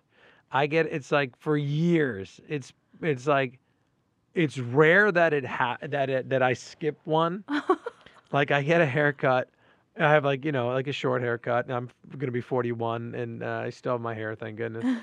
Uh, it's okay to be bald, but I uh, you know right. I for you know, but I get a haircut every week, Wow. and it's like right on my block. But even before that, in college, I'd get a haircut every week. I guess maybe because I've had like a you know like a buzz sort of a buzz cut sort of thing. yeah. That makes Yeah, sense. uh, that's pretty much. I'm getting one tomorrow morning at 7 a.m. as soon as they open, and Oh my it's like, yeah, I get. I just feel better having a, a, a haircut. Yeah. Maybe it's because of business, and I'm always in front of people, and maybe it's because of stand up, because I'm always. So yeah, Completely. that's a pretty non-negotiable thing. I love that answer. Yeah. Because that is wellness. It's like hygiene and just Oh, yeah. feeling good. Oh, forget it. Like hygiene for I my my wife will tell you it's like I my face routine. I have I I've gotten manicures before. Uh, I always feel like you know because it's like when you know it hasn't been a while, but I take care of my nail. I I give my son baths. Like I'm his chief groomer.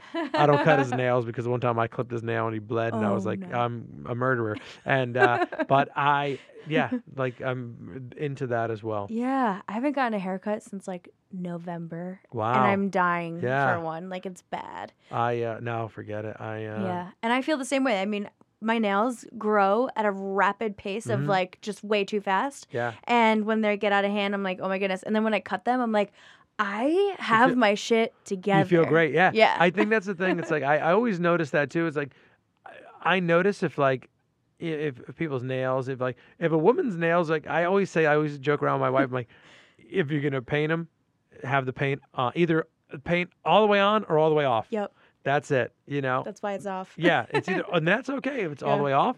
That's it. People that I always joke around with like my friends, uh, you know, my female friends, I'm like, oh, look at you, got your little Chips Ahoy, meaning like chip uh, chip paint. I know it's a huge pet peeve of mine. I sound like a jerk, but No, I Yeah. get that. In college, I was changing my nail color weekly. yeah, And then it was like, That this is a a y- lot. This is a, you know. that was your haircut. That, was was, my your haircut. that was your Yeah. weekly haircut. Oh no, Exactly. yeah. I Yeah. uh, no, I yeah, I get a haircut like every week. That's amazing. It's uh, it sound, I don't know, it sounds crazy, but Dedication. yeah. uh, what is it you do that helps you through current challenges that you didn't have in your toolbox five years ago? Ooh, I think what helps me now that I didn't have how many years ago? Five years ago? Give or take. Yeah, I have. Well, I well five years ago I married my wife, right? So Ah. I didn't have that. I mean, I knew her before that. We were together before that, but that helped, like having a, a, solid partner that Mm. you kind of could bounce ideas off of, and you know, I think what also made me, you know, made me stronger is is not having a mother, and a lot of people, especially like, well, mothers are amazing, right? And um, Yeah. mothers and women are amazing people, but um, not having that made me stronger. Um, I think that just being a parent, like wisdom, you know, being a parent shifts your focus so much. I'm not worried about myself anymore. I'm worried about him. You know, Mm. so yeah, I think that is I have it in my toolbox now that I, I'm more responsible because I'm a, a dad now. Yeah. So that kind of makes you instantly more. you know, Interesting. yeah. Do you think before you had a kid, you you had yourself down pat? Like you had taking care of yourself already down pat? Mm. You know, I was always been I've been responsible, but I've always been like immature in a lot of ways. Like I'm I'm serious when I need to be serious. I think the world is so serious. I'm like I, I need to be serious certain times. Yeah. Too many people are really serious. So uh, I think I had myself down. I, I had myself down pat, but I wasn't always great with money. You know, so my, my wife helped helped me, and I think I loosened my wife up a lot, and you know, uh, had her joke around a lot, and she made me a lot better with money Mm. because I grew up in a in, in a financially unstable home. You know, we were you know grew up poor, and you know government assistance, and you know if we got money, we would buy something. You know, I remember my mom always just wanted to get stuff because we didn't have it. Yeah. So I'm way more financially sound Mm-hmm. And it's not because I make more money than I did five years ago, which you hope, you know, you hope the progression goes that way. But I, it's just, I'm just smarter. Yeah. And then I was, I, I was smarter with my money, but couple that with now you have a dependent, Mm-hmm. right? So that makes you even think more. Yeah. Do I really need to go out and buy a ten thousand dollar watch? because no, that's a year. Is it, not that I, you know, uh, uh, did that, but right. you know, it's like kind of you, you think differently. Yeah. Mhm. That's great. Um, what do you do for fun with your off time?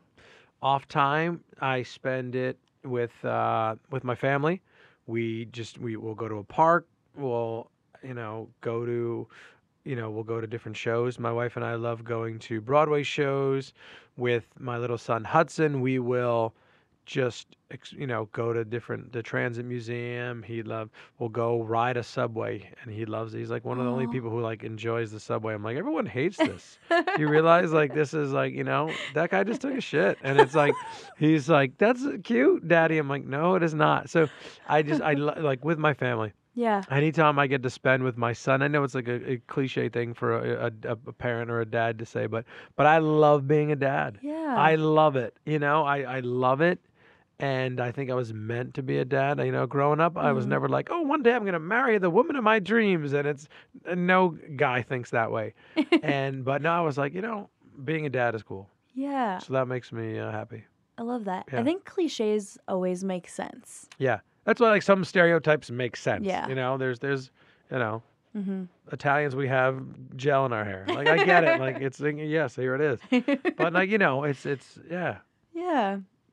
All right. Well, is there anything that you wish we spoke about, something I didn't ask, or something intuitive that you would like to share?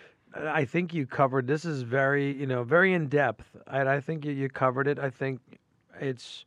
Uh, this was a, an eye-opening podcast because it's very different than the podcasts I, I normally do. and no, I think you covered everything. Cool. Is there anything that you want to share with me that you don't think I know about you? That's It's a great question. Um, You shared, you know, about the mandalas. yeah, sha- I shared more on here than I normally do Yeah, because I know. thank you for being like so creating so much volley. Yeah, It's so- been but- Yeah, fun. little, you know. but Yeah. There's uh, but and do you want to go through your list of don'ts of what you want, uh, you know, what you don't want in a in a, a gentleman caller there? yeah, no, we don't have all night. it's we've been here a while already. Yeah. She's like, no. But no, this has been great. I mean, you know, it's you. it's it's these circumstances where you, you come across people where you know you came to a show and you were an audience member and uh, and you asked me to do this. I was happy to do this. Um, audience members have asked me to do certain things like this before, and I was like, nah, that's I don't even know you, man. You're weird, dude. And uh, but no, this was awesome. I'm glad I got to do it. Yeah, thank you so much for saying yes. And I felt like you were genuine about it and Mm-hmm. Yeah. for actually making it happen is amazing. Mhm. I know you live not too far, which is even more helpful, I'm sure. Yeah, if it's like come out to Greenpoint, I'm like, ah, Yeah. yeah, I'm, you know, I'm good. I think I'm good over there. Yeah. That audience hates me, but yeah. um, but where can we find you? Yeah, so uh, you could find me at uh, my Twitter. Well, Twitter's not not not that big, but uh, Instagram, uh, the Vincent James, T H E, Vincent James. Other variations that were taken, so I don't want to sound like a pretentious jerk, but it was the Vincent James. And I am often at the comedy clubs that Allie met me at, which is the Tribeca Comedy Lounge on 22 Warren Street and the Dark Horse Comedy Club on 17 Murray Street.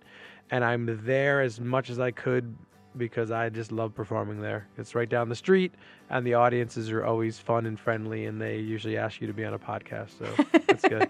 Highly recommended. Yeah. well, thank you so much, Vincent. No problem. Thanks, Allie. Nice to see you. You too. Thank you. Welp, and that is a wrap, folks. Thank you, as always, for tuning in and listening to Well and Why, a spiritually nutritious production. Hope you're walking away feeling a little more nutritious in your spirits. and, uh, yeah, and a little more pep in your step, you know? You know what I'm saying? Um, anyway, Vincent, thank you so much for your time. And it was just so much fun having you in the studio and chatting and laughing. It was really just such a blast. And I am so pumped to have found you just on this comedy journey that Alina and I have taken on for 2019. And it's just been so cool and being able to see you twice and making new friends. it's always fun. Uh, yeah, I wanted to do a quick shout out to my friend Courtney and Talia Sutra. Talia Sutra is a famous yogi on Instagram, and Courtney loves Talia Sutra. So we went to one of her um, we went to one of her workshops in New York City this past weekend, and it was inversions and bandhas, and it was such an awesome course about um, locking up your bandhas and why we think our bandhas should be able to lock and unlock. And I thought it was a really fantastic conversation to be had. I know personally, sometimes I think being open minded is like the best. And it is really great to be open minded, I would say. But I also believe eh, more and more as I get older that not to be closed minded, but to really decide what works for you and what's best for you, and that choosing what's best for you doesn't mean you're closed minded to other people doing what's best for them or hearing other people out and agreeing to disagree. I think that's open minded as fuck. I think the difference is just being able to like lock yourself up lock up the knowledge that you want to keep as your own understanding of something and just being able to close off energy that maybe isn't serving you from others or something like that and not letting it affect you which is so much easier said than done. I completely get that but it's definitely possible. So i don't know why i got into that but bandhas yes inversions talia sutra courtney courtney popped my knee back into its socket this past weekend um, at the restaurant. That's such an amazing restaurant. If you're in New York City, it's called 19 Cleveland, and you feel like you're in Tel Aviv in Israel, and it's so much fun. Such good energy, really cool, awesome music. Food is fan fucking tastic. So, highly recommend. Um, and that's about it for me this week.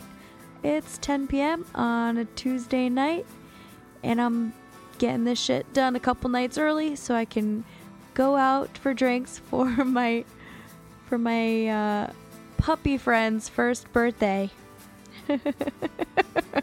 Life is good. thank you, thank you, thank you, thank you. If you have any feedback, any suggestions, positive, you know, constructive, anything, feel free to reach out. Seriously, wellandwhy at gmail.com. That's well, A N D W H Y at gmail.com or Instagram at spiritually nutritious. And feel free to pop over to one of Vincent James's shows. He's so funny, obviously. And just go enjoy yourselves. Go out on a date. Go out with some girls. Go out with your boys. Make it fun. Whatever. Actually, well, the comedians will do it for you. You really don't have to do much of anything. Buy a couple drinks and just laugh, okay?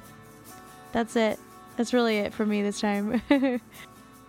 Ta ta for now.